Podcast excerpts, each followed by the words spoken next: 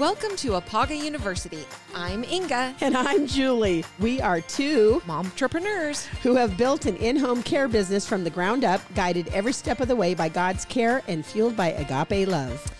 16 years later and over 100 podcast episodes already under our belts, we invite you to continue on this journey with us as we share stories that resonate, insights that inspire, and practical guidance that empowers you to face any obstacle along this path.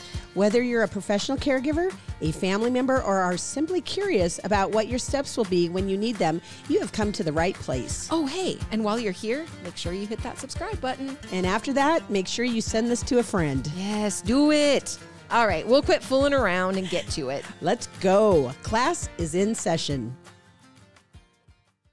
Hello, Sunshines, and hello, Julie. Well, hello, Ingalo. How the are heck are ya? I'm so good. That's awesome. Yeah. I'm excited because we have a guest speaker today. Yes. She's not really a guest. She's kind of like family to us, but Right. but Known she's her a guest long on the time. podcast. Yes. Well, I was going to start off by asking about like what's your favorite fall activity and what do you have in store for Farm Girl um, Farm Girl artwork, but instead I just want you two to talk about how you know each other.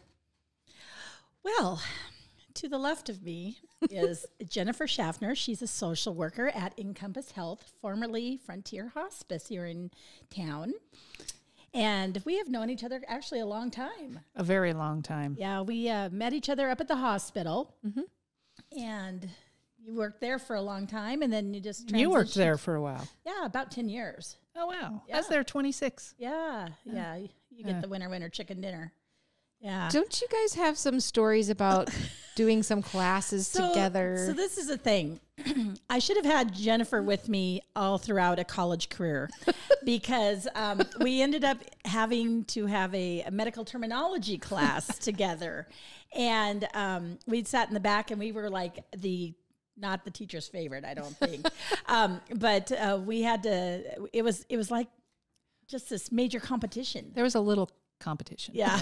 yeah. So basically, I'd get my results back and she'd get hers, and we'd have to see who'd first show. And uh, the winner got a happy dance. And I finally I got an A in a class. Nice. Where were you earlier on in her I'm life? saying. My mother would have paid her to go to all of those classes with me. Oh, that's awesome. That is fantastic.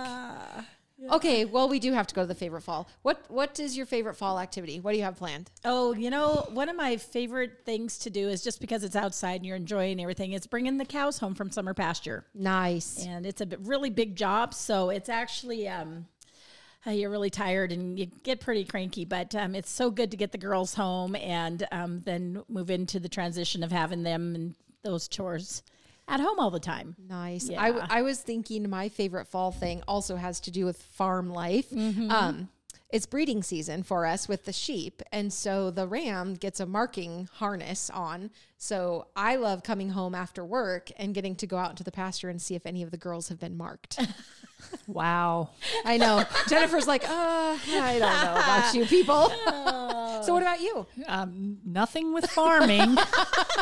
No cows or sheep going on here. Uh, um, I, I like to just get out and walk. Yeah. The colors are so beautiful, and the air is usually crisp with just a cool coolness about it that is refreshing. And I don't know. I just love this time of year. It's actually my favorite time of year. I do too. The the um, temperature, like where a sweatshirt is just the right amount. That's my favorite temperature outside. And the fall colors are just gorgeous. Oh, yeah. Love Yeah. it. I just don't like what comes after it. yeah, I'm not a big fan of the. Well, snow don't think and too the- far ahead. That's no. That's true. Yeah, just live in the moment. I'm gonna. I'm gonna. just appreciate where we are. right. right. And if you didn't have cows or sheep, you could leave. well, this is true, but Oh, speaking of leaving, congratulations on your retirement. Ah, thanks. Yeah, we had to get you in here before you were gone, gone. You know it. so you've been a social worker now for how many years? Well, 28 in the valley. And Yeah. then before that, I was uh, five in um, North Idaho, Spokane, working in adoptions, actually. Wow. so, wow. And, wow. and so now your focus is on hospice, and you've had an incredible career with some really great programs like um, Wings. Yeah. Oh, and yeah. and you actually began that whole process. yeah. did you? Yep. Yep. One of those. so you worked with cancer patients. You've seen it all. yeah. I, uh, you know, you learn how to live when you work with Oh. people that have bad disease. Uh, Mm-hmm. All this other stuff falls to the wayside, and I don't know. And Wings was started. It was so cool. There was a gal from Libby that couldn't come in for her treatment because she didn't have enough gas money. And I thought, Wow. and I was, you know, a 28 year old social worker. I'm like, you should not have to die because of gas money. Yeah.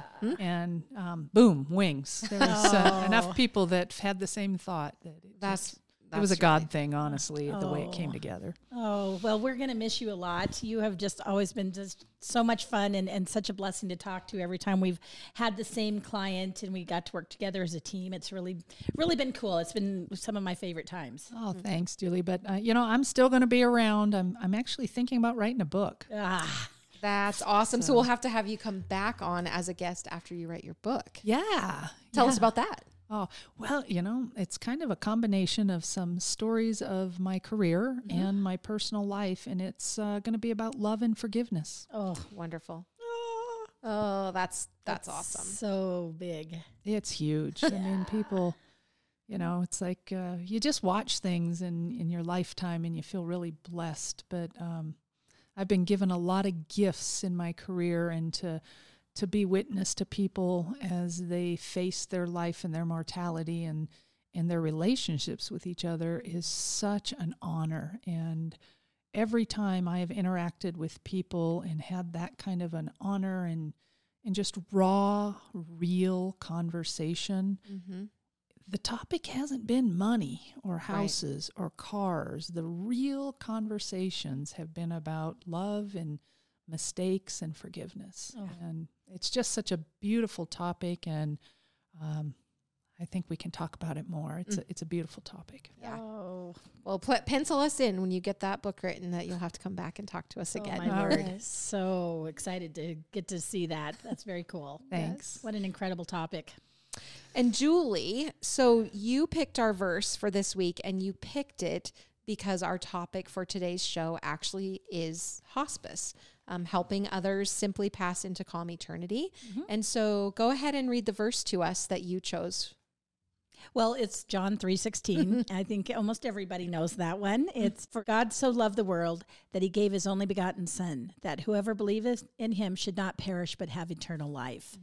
And I think, you know, on purpose like you said, I picked that because a a lot of the um, feelings that go through your head as you're you're in that process of hospice is knowing where you're going to end up. Yep. And that's Absolutely. a big deal. Yeah. Yeah. So that's why I chose that. Well, you did a fine job, Julie. You got an A today because Jennifer always brings out the best in you. Yay. well, if any of you listeners out there um, have a verse, something that's meaningful to you, please please email us at the caregiven podcast at gmail.com. Share it with us. Um, we like we love to know what the meaning is it for you what the meaning is for you personally. But if you don't want to share that and just want to share the verse, we we would love to have that as well. So again, please email the caregiven podcast at gmail.com. And we'll move into our section on uplifting stories of the week. Julie, you get to go first. yes. Well, mine is not so much a story, more of just um, an uplifting story, but just more of a, a life thing uh, because once again of the hospice topic. And there was a, a guy that had gone to a funeral and he was looking at the tombstones and he said you know um, what's going on here is that they talk about the death of the the date of birth and then the, the date of death. He said but what's most important is that dash in between and he said, For that dash represents all the time they spent alive on earth. And now only those who loved him know what that little line is worth. What matters is how we live in love and how we spend our dash. So um, think about what time you have left and what are people going to say about you when you're gone. And so they said to be less quick to anger and show appreciation more and love the people in your lives like we've never loved them before. So when your eulogy is being read, with your life actions to rehash, would you be proud of the things they say about how you lived your dash? I love, that. Yeah. I love it. And what's really cool about that is kind of it just rolls right into what I wanted to talk to you guys about with my uplifting story. It's not not a story per se, but um, basically, this article that I found talks about how stories or music can synchronize the heartbeats of everyone that is listening into oh. a, like a single rhythm. Oh. So as you're reading it, I'm thinking about that and feeling, you know, as you go through it, how it how it lines up. But anyway, so this article goes on to talk about how back um, in the midst of time before Gutenberg's printing press, uh, before the Chinese had invented parchment paper, before clay tablets, and um, humans passed information along through stories, right? So it turns out that um, those thousands of years of storytelling tradition may have actually altered our, our biology. Um, basically, when you think about Once Upon a Time or My Fellow Americans, it synchronizes the fluctuations of heart rates between the individuals listening to it. So human hearts don't beat in perfect rhythm, and um, depending on a person's level of like physical fitness, the fluctuations and variability in those regular beats, they can be um, actually measure almost entire seconds. But as um, as speakers and listeners listen, it, their hearts literally beat as one. Mm. So if you think about, it talks later in this. Um, there was a, heart rate experiment where the subjects were presented with a one minute audiobook snippet from uh, 20,000 Leagues Under the Sea. And they found that there was significant correlation with the heart rate synchronicity between the subjects, but they also wanted to f- have a control on it. So they basically gave the same subjects different one minute sections and the heart rate synchronicity dropped significantly. So basically, it just goes on to talk about um, if you imagine being like at a concert hall, that all of the musicians and they're playing in a perfect um, synchronized rhythm, but this, at the same time, everyone in that concert hall, your your hearts are almost beating in that same rhythm. Oh. So it's almost like all of these humans become one big, like large organ.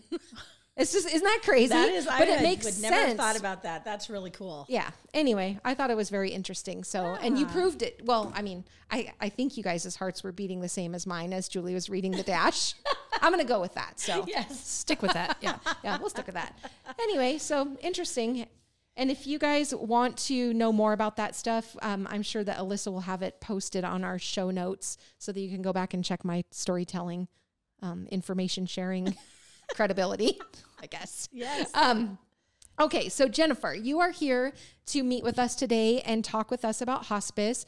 We talked a little bit, you know, early on in this conversation about who you are, but do you is there anything else you want to tell us kind of about your career? How you said you started out in Spokane, Coeur d'Alene area. Yeah. Is that what mm-hmm. you said? Just kind of walk tell us who you are. Oh geez. Um, but keep it short, lady. Uh, I'm just teasing. Don't write a book. Yeah, I actually, um, I got my master's degree in social work at, at uh, Eastern Washington University oh, nice. in Cheney. Nice. And um, my folks were born and raised in the Coeur d'Alene um, homestead area, and then military life took us oh. all over, but I, we ended up back there. So I graduated, and I worked for Lutheran Social Services for five years, doing adoptions and working with birth moms and helping with reunions. It was it was fun, but wow. it's challenging work.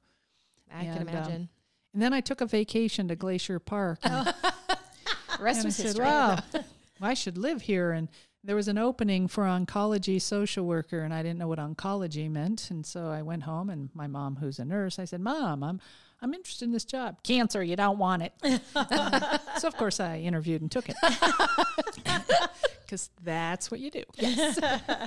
and it was really cool. Um, so I moved here in 1993 and started out as the oncology social worker. At the time, Sally Cameron Russell was the social worker, and Betsy Robinson. It was just a cool group of people that taught me about mm-hmm. hospital social work. And then over time, you know, Medicare regulations change and and all of a sudden it's discharge planning and a bunch of other stuff. And so it kind of took some turns here and there. I started wings, helped with case management, um, so help develop some different programs within. At that time, it was Kalispell Hospital, mm. and um, and so um, that was fun. And then over time, I helped with the cancer support community and helped with palliative care. And um, and then a couple years ago, there was some stuff that just happened, and I ended up leaving and working for. At the time, it was Frontier Hospice. And um, they were bought out by this company called Encompass Hospice, and um, and now I'm just I'm ready to retire and Wow. do something totally different and what I want to do rather than I mean it's not that I didn't want to do all that other stuff but it's like wow at what point can you just throw all this to the wind and say goodbye to corporate America and hang your own shingle and do your own thing? And we'll see what comes out of it but um I love being a social worker. I love the thing I like about it is I think about my whole career I worked with people from birth to death. Mm-hmm. And um, all of it was such a huge honor. And to me, the most sacred time is end of life. And so I love palliative care and hospice work and working with people with just challenging diseases um, because all the bull is taken out Yeah. and you're raw and it's real and it's life and you just don't have the time for s- smallness and irrelevancy and Right. It's just beautiful and when i get to be a part of it it's such an honor and i used to do the bosom buddies was the breast cancer support group and honestly that group of women taught me how to live Yeah. and they were just share their stories and their hopes and what defines them and all sorts of stuff and i was just a young yahoo and all of a sudden i was a young yahoo with an old soul Mm. Oh. And, Yeah. um, you learn real quick what's real and um, man it was just such a privilege to, to to be a part of that group. And and now with hospice it's a huge privilege when people say you know hey it's my last chapter. Want to come come along for the ride. And um, wow.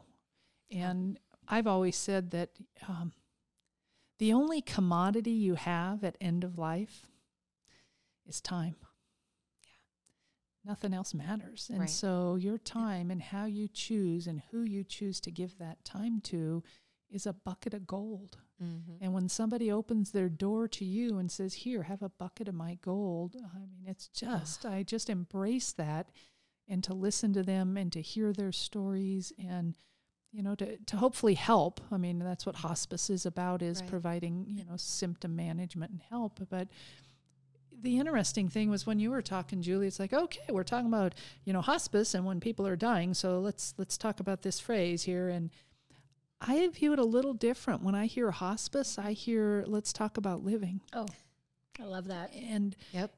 um, I don't think any of us say, okay, I'm today I'm going to die. I mean, you might want to, um, but it's just not. Yeah. Most people are just wanting symptom management, and and they want to live the longest life possible without suffering Right. with symptom suffering. And Right. so so hospice benefit is actually that. It's like how do we help you have the best life Mm-hmm. as long as possible without the pain, Yeah. Right. without the suffering that goes with it. And so you have all these modalities that can come in and help you Yeah. to try and uh, different ways. And then you, you almost have to barter. Okay, do you want to be more awake and have conversations and have a little more pain so that you can be present? And so you mm. do this weird dance, and mm. every person, absolutely every person, is different. Yeah.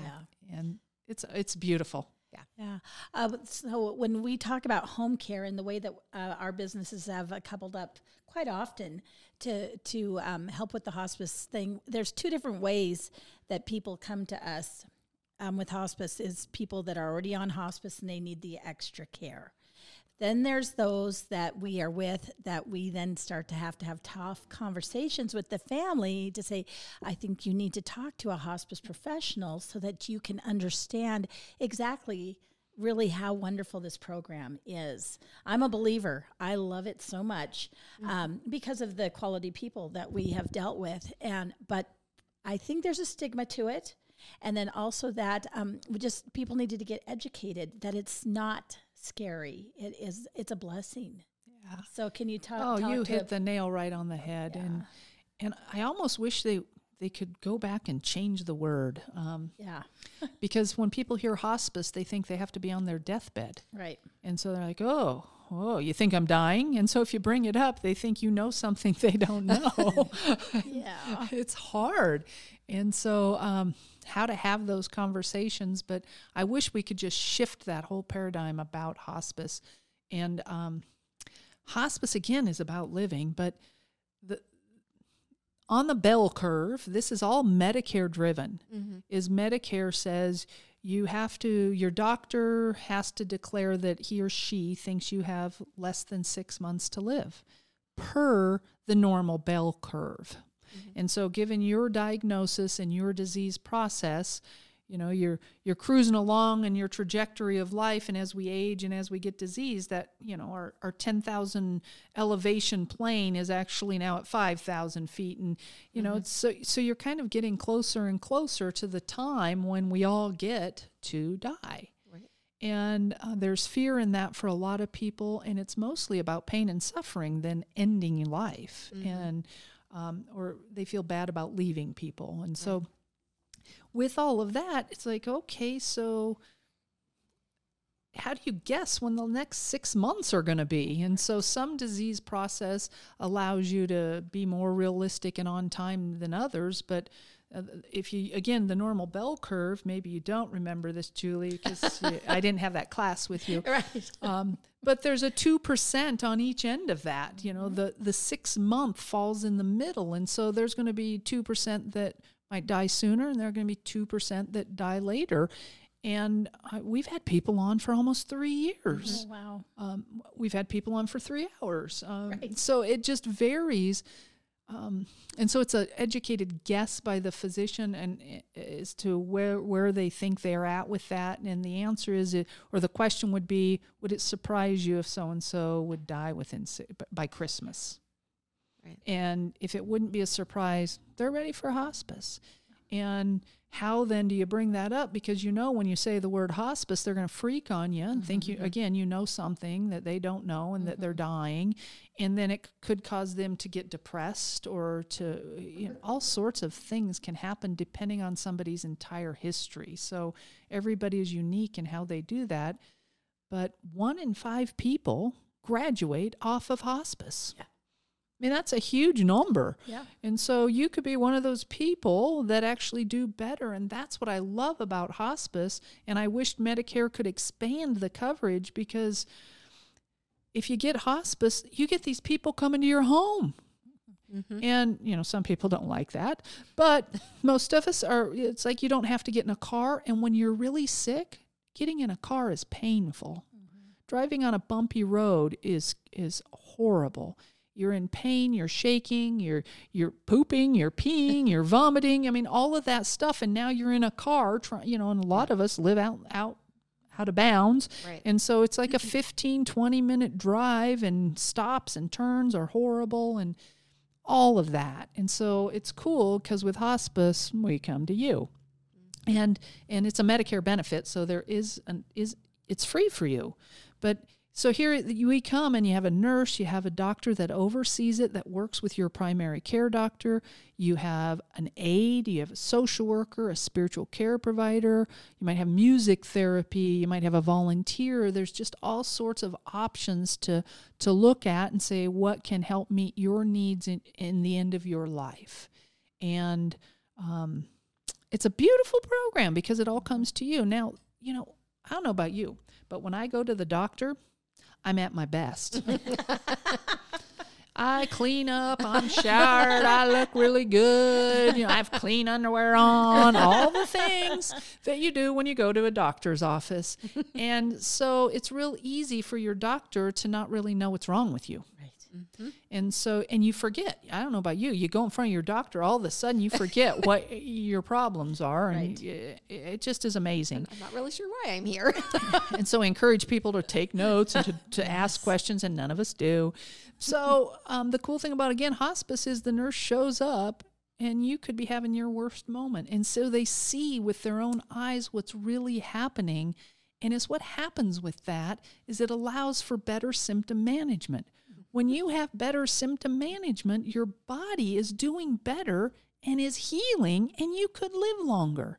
It's not everybody, but it's some people. And so you start having these people nurture you, and a lot of us are not good at letting people nurture us. Right. Right. And so you let people come in and nurture you and take care of you, and then you might feel well enough to where maybe you feel well enough to go give chemo another shot. So you can actually, if you start feeling better and things are going well, you can cancel hospice and go have treatment again. So it's it's um it's a beautiful program because of that. If you want to continue treatment and have symptom management, that's palliative care. And so palliative care doesn't go to your home and provide that same in home wraparound service, but they have great physicians and nurse practitioners, and now they even have a nurse here in Kalispell. Every community is different in how they design their palliative care.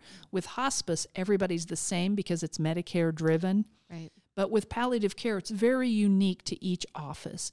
Our office in Kalispell, we have some incredible physicians and, and providers. And, you know, they just don't have a team that can go bouncing into your home to, um, to address all the issues because the payment structure by Medicare is different. But if you want to continue treatment, you want to continue getting some sort of, whether it's like resort to cancer just because that's my history. And Right. so I, I know cancer gets a lot of attention. So I don't mean to leave out anything else Alzheimer's, COPD, um, all that stuff.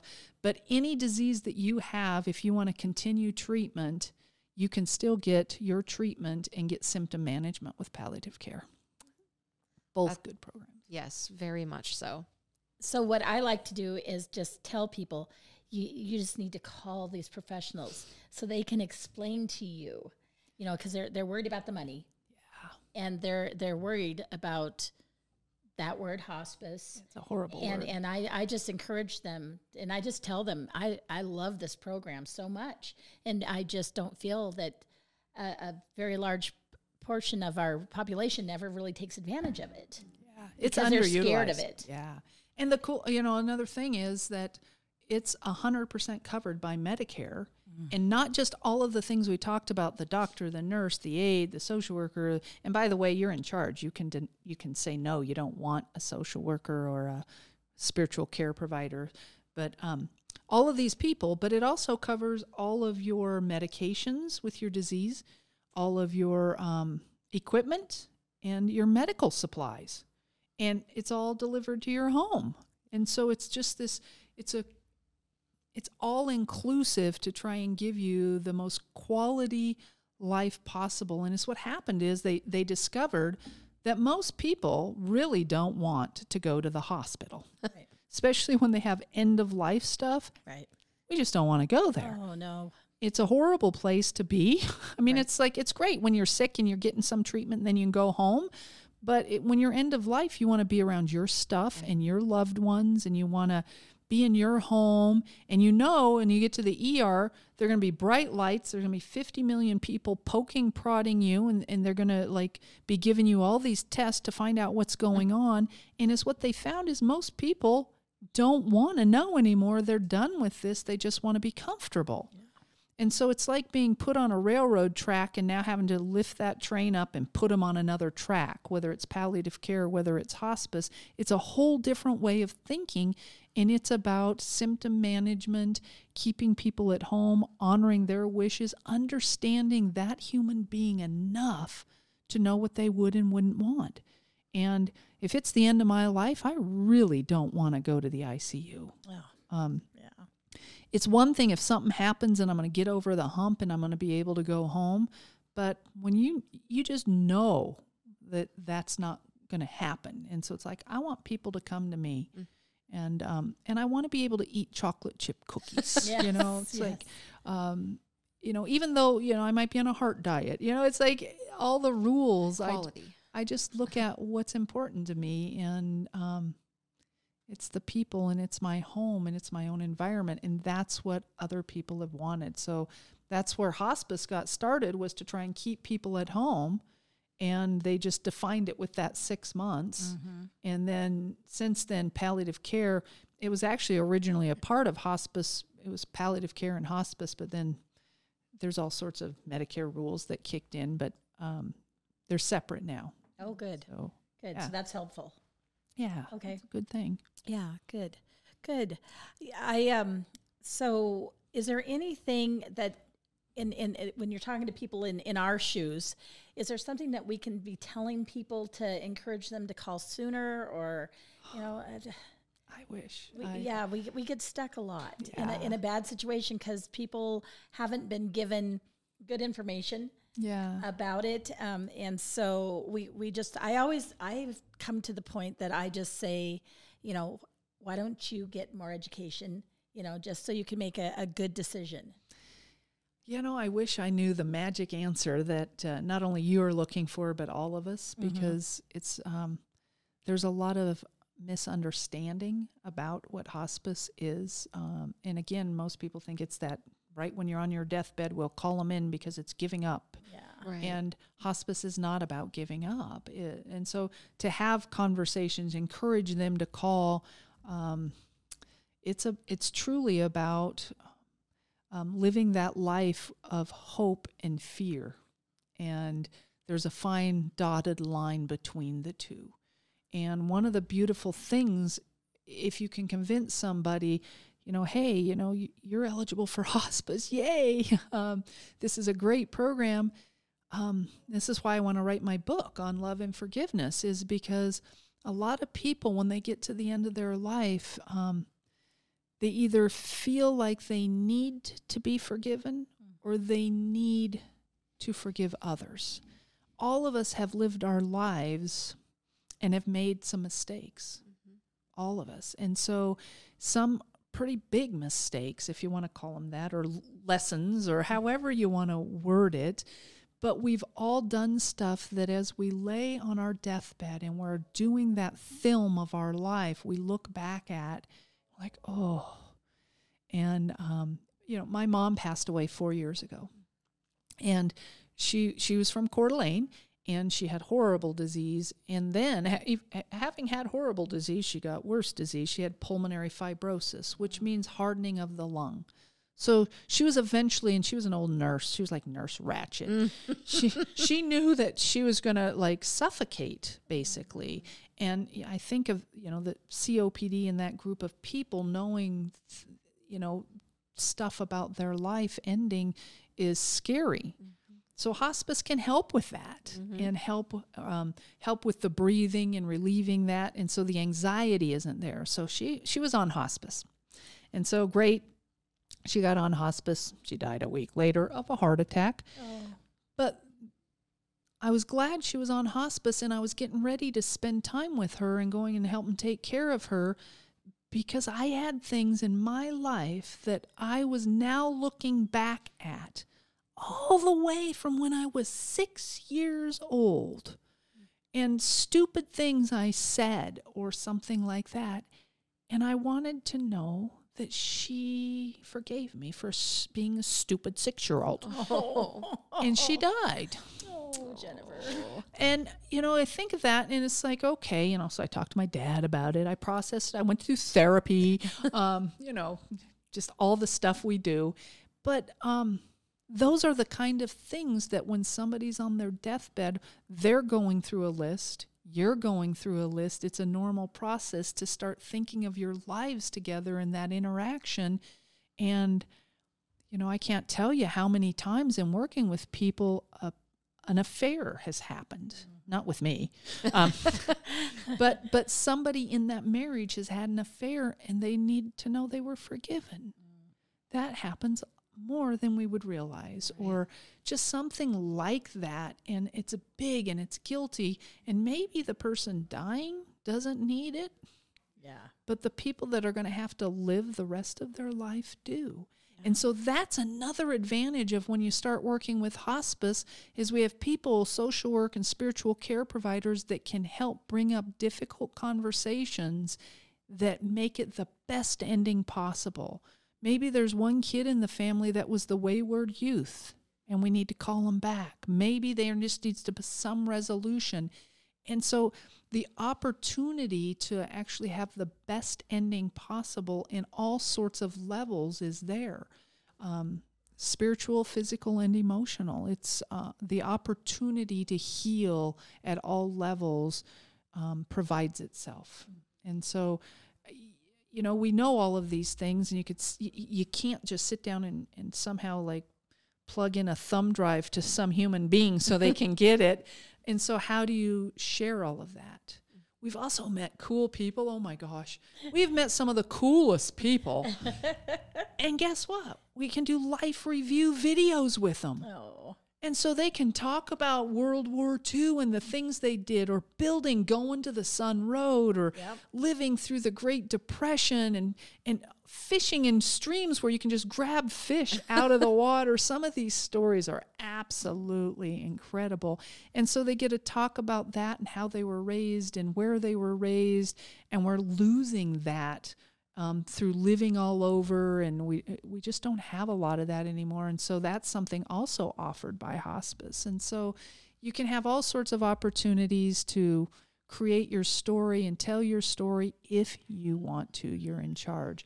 But like you said, here's all these great advantages, and you and I know it, and we just can't get the word out there. I hope people listen to this podcast.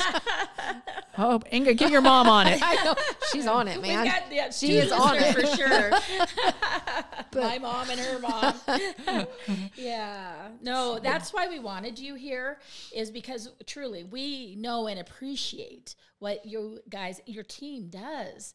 Um, and we just want to share that with people because so many people, boy, um, when we're dealing with an end of life situation, so much of the time, um, it's not necessarily for the person that's actually passing, it's for the family, right? Absolutely. Yeah, and and so for them to have all these different tools that they can choose and pick what's best for their their people, and then afterwards, don't you guys also have like grief? Yeah, thanks for bringing that up. Yeah. Actually, you you know, we're available for per our brochure, we're available 13 months after somebody dies. Wow. But it's usually it can be longer. Sure. And Yeah. and most people, you know, somebody dies and we all just go through normal grief. There's a percentage where it's a little bit more complicated. So we have bereavement support, and we can follow up with people and help them um, get through that and and and reestablish their life. Um, and so that's a, a, a, absolutely a benefit of it. And um, interesting, um, ten percent. There's been studies. Ten percent of the people living in nursing homes uh, across the nation meet criteria for hospice. And I don't know about you, but I I don't know that we've ever had 10% of any nursing home on hospice. Right. And so the thing about hospice is we provide our services in your home, whatever your home is. It can be a nursing home, assisted living, your house, your kid's house. Um, it could be a under the bridge. It can be a tent. We've helped homeless people. Wow. And so, um, again, some of it is working on bridging that relationship with lost ones during your life, and some of it is just meeting you right where you're at and helping you find your find your way. Oh, so, tell. And and you don't realize um, until you've been through a, a family member leaving uh, that how you're going to be, right? And so th- I can now much more appreciate somebody on the other side that's um, dealing with all of these emotions. And um, like when when we were going through our stuff with Dad, um, it was very interesting. Four kids, four total different ways of dealing with it. Yeah. And so that's really really interesting to and and there's no right way and there's no wrong way. We each have our things, all of our memories, all of our our guilty things, our whatever, and um, you know whatever those little weird things are that we put up into our heads and fester on, you know, and and and usually those are some of the things that come out during this process. Yeah, you're right. There's no wrong way, and everybody does it different. And uh, you, it made me laugh because I was remembering when my mom was dying. Oh my God, funny stories. My mother, she was such a nurse. and by the way, she didn't like social workers. So, I you promptly one. became one. know yes. And so, um, so she had died before. Like she, uh, 18 years prior, she had had a heart attack and she died. And they called the paramedics. They came and they did everything. They brought her back, and and she had to be shocked 11 times. Oh, my goodness. So she's being shocked. She's in the ER now, and, and the paddles, you see that where the bodies go ka-ching, and they fly in the air, and everybody stand back, and um, like they're they're shocking you with like major electricity. So here she is. Well, she came to during that, Oh. and she's I invoke my rights. so she's trying to tell the doctor that she has an advance directive and she wants to die and to leave her alone. Oh no. And he said, This is recoverable. Ka-ching! Boom. But so she's telling me later on that she actually died. She knew she was dead. She left her body and was in the light. Oh. So me being such a social worker, I'm like, oh, and I'm thinking she's in this beautiful light and everything's warm, and she's like, no, you dumb shit. the light. I was in the fluorescent tube watching. like, that's my mom. So I'm like all into this, uh, you know, spiritual meaning of it, and she's so physical. She's always physical, and she's like, "No, I was watching him do it, and he shocked me again." Oh. Oh my gosh. so, and but is what she described was how peaceful she felt. Oh. And so when she really went to die, the you know years later, um, she was okay with it. I I have heard that many times. Um, like drowning victims that come back, just the the level of peace Yeah. that they have. Yeah, that's got to be super comforting. I know that uh, some of the patients that we have worked with, or clients that we've worked with who are on hospice, if there are unresolved issues, it can be torture for them. Um, they have a very very hard time letting go. In you know what we've we've seen, but the people that are able to work through that, and oftentimes with the help of hospice teams, it's it just makes it such a better passing for them. Yeah, and that's that's you know that's why I really plug hospice for a sooner referral rather than mm-hmm. later. But oftentimes six months isn't enough, and so you have a lifetime of a lot of stuff, and you might not be able to have any resolution. But is there enough? Is there Right. enough to where your scar has a little bit of healing on it? And that's our hope for some people. You can't change everybody. Um, and you know it's up to them and so you can just provide them with an opportunity and to try and help them but one time we- I, I was working with a woman and none of her kids got along and and they were all very wildly different and um, her, her last wish was she just wanted her family to get along and so everybody was able to pull it together and fake it while she died so that she could have a peaceful ending Right. and so, you know, God bless them. They, you know, it's like they were able to do that. And then their family fell apart afterwards because you can only hold on to that for so long without having a lot of extra work and support for each member. Right. They didn't want to go there. But it was so sweet to watch them come together mm. so that their mom, you know, could at least have her her last wish come true. It was it's so sweet, and so everybody how they choose to honor that and what they want to do is different. And again, there's no wrong answer. It's just so incredibly beautiful to be a part of it. Yeah, absolutely. You guys offer um, education in the community, right? Tell us a little bit about some of those things that you will do. Oh, we have all sorts of different uh, programs that we can come to. Um, any any group that wants education, we've talked. You know, I'm doing another one tomorrow on advanced directives. That seems to be a real popular one, explaining what it's about and what the different forms are and what it all means. And then, of course, with 28 years of working in healthcare, I have all sorts of stories. and so it, it actually makes it real so people can really think and have good conversations. We talk about Hospice 101, just kind of explaining what hospice is.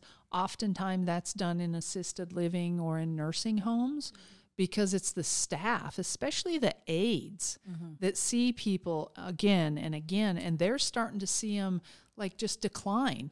And so there are things you can look at in, in older people and saying, okay, they're sleeping more, they're not interacting as much, they're not eating as much. Those are signs that their body is starting to give in. And so just educating people and stuff about hospice. Um, then we can also do it on pain, on symptom management, on, um, gosh, we have a whole list of it. I, I don't recall off my head, but Yeah. Well, no, you've got a pretty good list going already.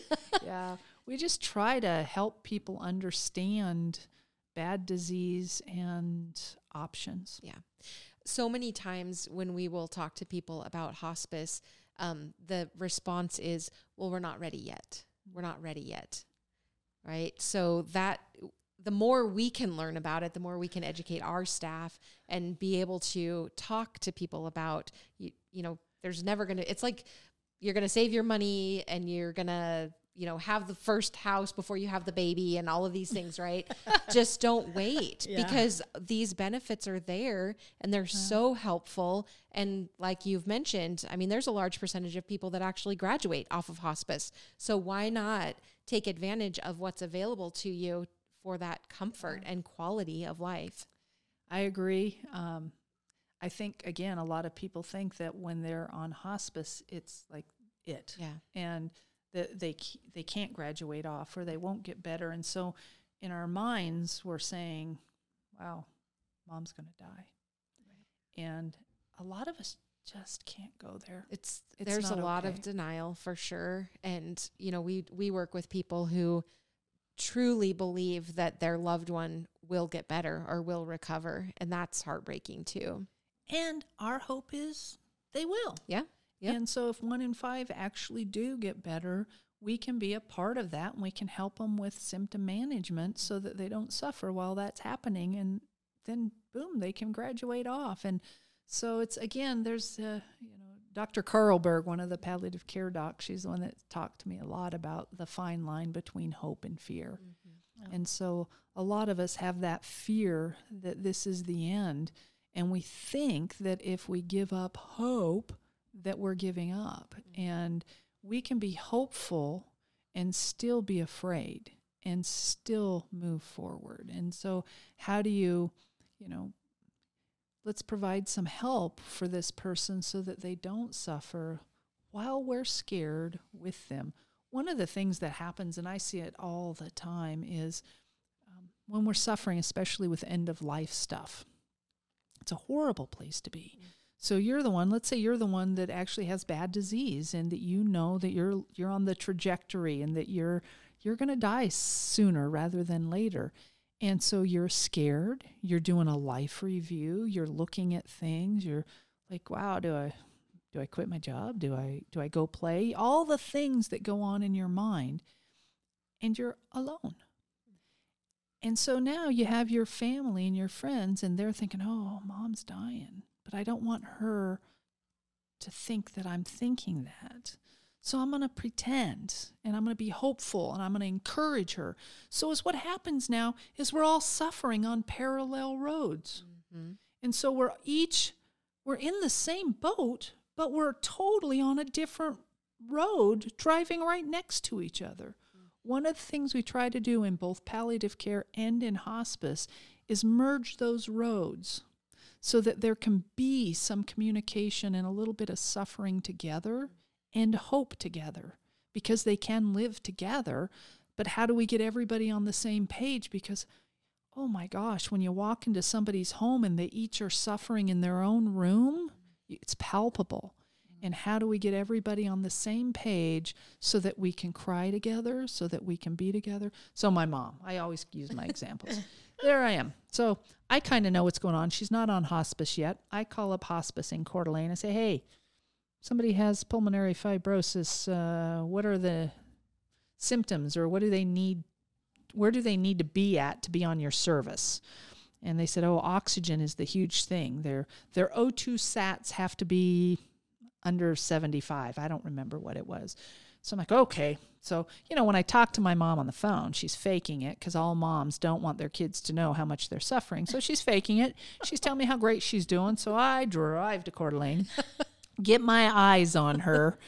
Like, huh, she doesn't look as good as she says. Yeah. And so brothers are there and we're having a barbecue. I think it was her birthday even. So we're having a little barbecue. My dad and my older brother are out back barbecuing. And I'm like, so mom, what's your O2 sat? 99. and and then like, her pants caught fire. well, and so I told her to take the O2 off her nose and then tell me what it is. 62. oh my god! I started crying, just like no thought to it, like instant, like, "Ah." so I'm crying. My brother, wa- and so like my mom hates to see people cry. She's that kind of nurse. so No crying aloud. I'm crying. So oh my, god. I went running to my room. And so my brother comes in from barbecuing. What's going on? Oh, for Christ's sakes, your sister thinks I'm dying. so I'm in the back room. My brother comes to my room and I'm like, Mom's dying. well, that's what she said, you said. And so I told her what happened. Now he's crying. And I'm like, oh, geez. And so it's what that moment did, though, is it got us all on the same page. It was inadvertent, it just happened. But here we all kind of knew it. And none of us were talking about it. And so now here we are. And yes, mom is dying. You know, and that was end of April, and she died the end of July. Wow.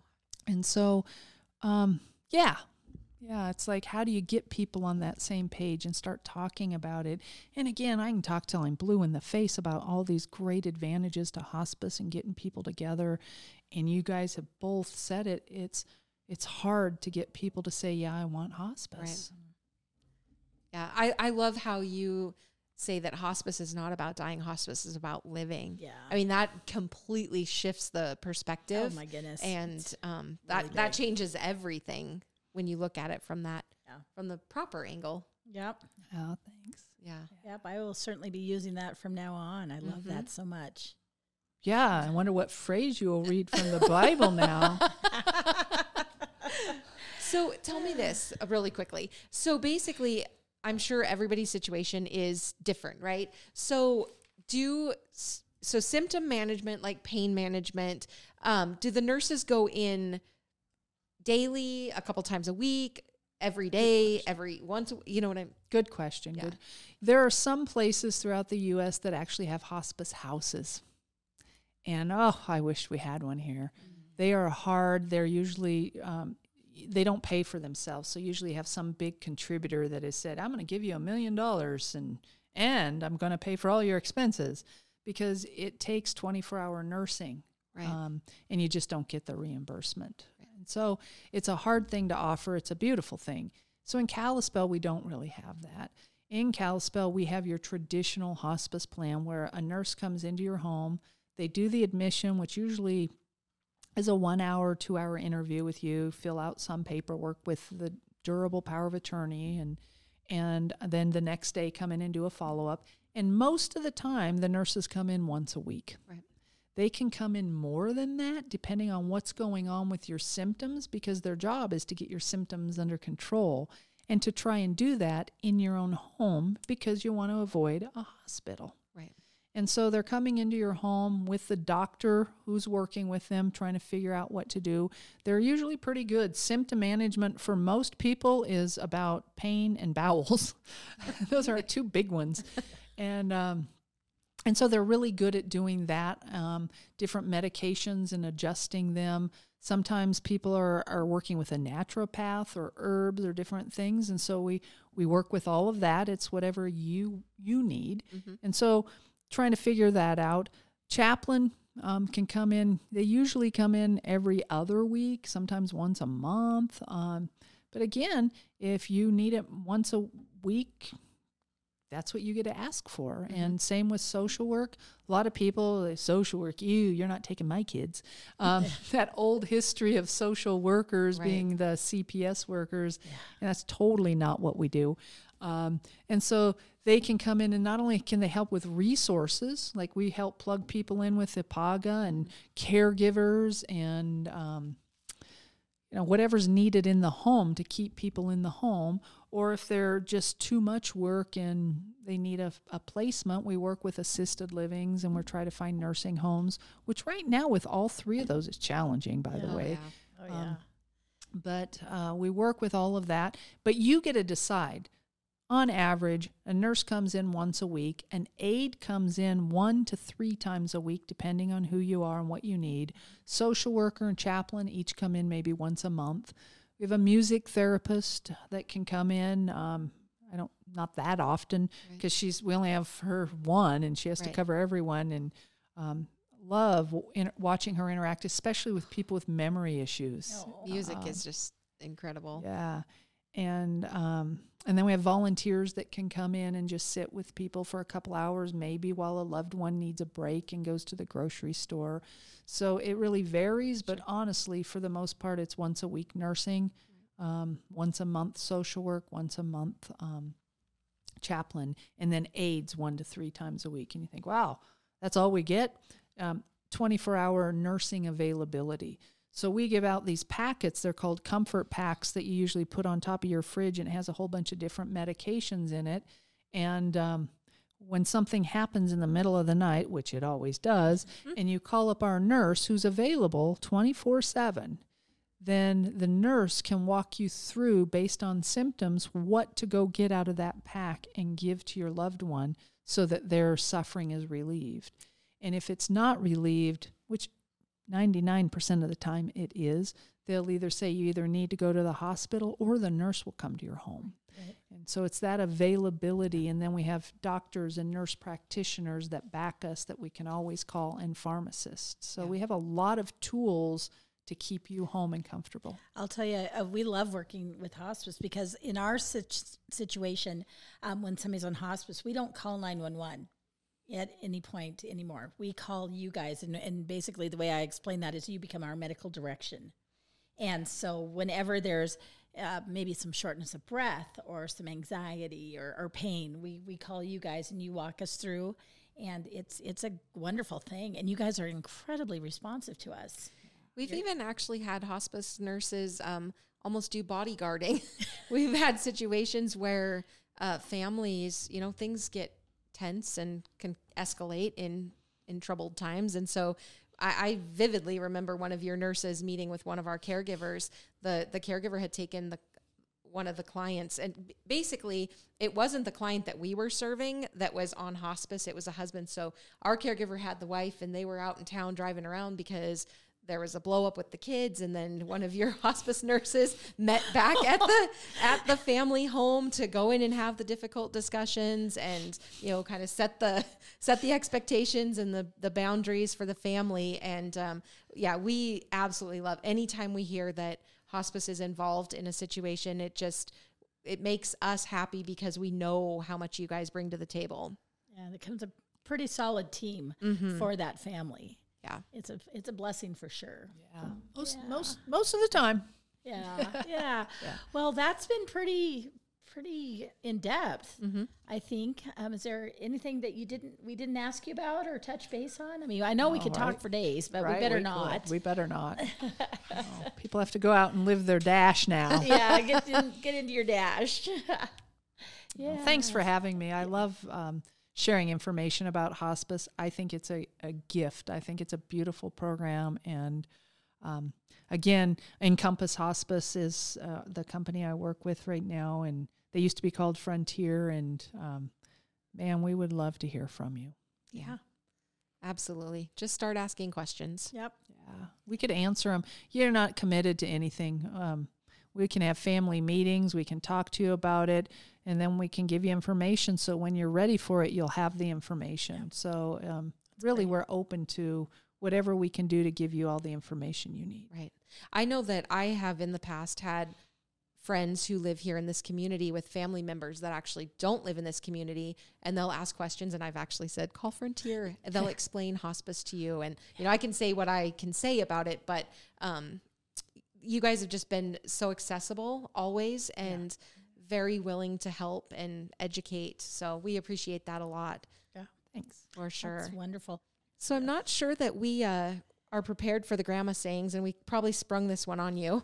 Um, you've told us some stories about your mom, but at the end of our show, we always like to do what's called the grandma sayings or grandpa sayings. And it's things that people in that older generation maybe, is there anything that your family said to you as you were growing up that's kind of a, I don't want to say an old person saying, because that would be like a Julie saying, but um, so old. Wow, that's a good I stumped one. you. You did. Yeah. well, you know, I was in the military, so I wasn't around my grandparents oh, a lot. Yep. And so there wasn't I mean, you, you, think about things you miss out on. Yeah. I mean, a lot of people say military brat, but it's like I missed out on um, being around my relatives. Right. Well, well, here's one for you, and it says, "Grandmas never run out of hugs or cookies." this is so true. or Cheetos and 7 Up if it's my grandma. My grandma always had lemon drops on top of the Oh, TV. there you go. That's good. That's awesome. That's great. Good. Well, thank you everyone for listening. Thank you again, Jennifer, for being here. We appreciate it. Um, what a what a, a tremendous amount of knowledge you've been able to share with us. And Yeah. what's cool about it is that while we are here in the Flathead Valley, um, this hospice information it it it is applicable everywhere. So people that are listening, not necessarily in Kalispell. Um, call your hospice agency if you have questions. Really encourage you to do that. Um, please think about subscribing to this podcast. You can do that on Spotify, Google Podcast, Apple Podcasts, and um, you can watch the video on YouTube. You can also leave us a review. Um, please share this with your friends. Ask them to join our EPAGA Care and Share Facebook group. Um, if you want to see kind of the lighter side, you can go onto TikTok and see some of our videos. Julie and I are not good dancers. we're, we're out of rhythm and we're out of sync, but we sure have fun making those videos. Check us out on Instagram. And um, again, I say this every time we we are accepting reviews, but only positive reviews. So feel free to give us five stars. It's a good thing that Inga wasn't in that class with us. Oh, I'd have been. I would have never met you guys because I would have been sitting at the front of the Oh. class. I would have been rolling my She eyes at the clowns in the back. at the loud buggers back in the back. Yep. Oh, yeah. But now, I, I've been you know partners with Julie here for 14 years, so I've I've changed significantly. I've lightened up a lot. It's true.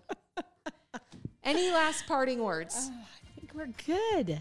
right, It's well- been a great day. Thank you. Thanks for Thank having you. me. Yeah. Peace out, Girl Scouts. Have a good day. Bye. Bye bye. Bye.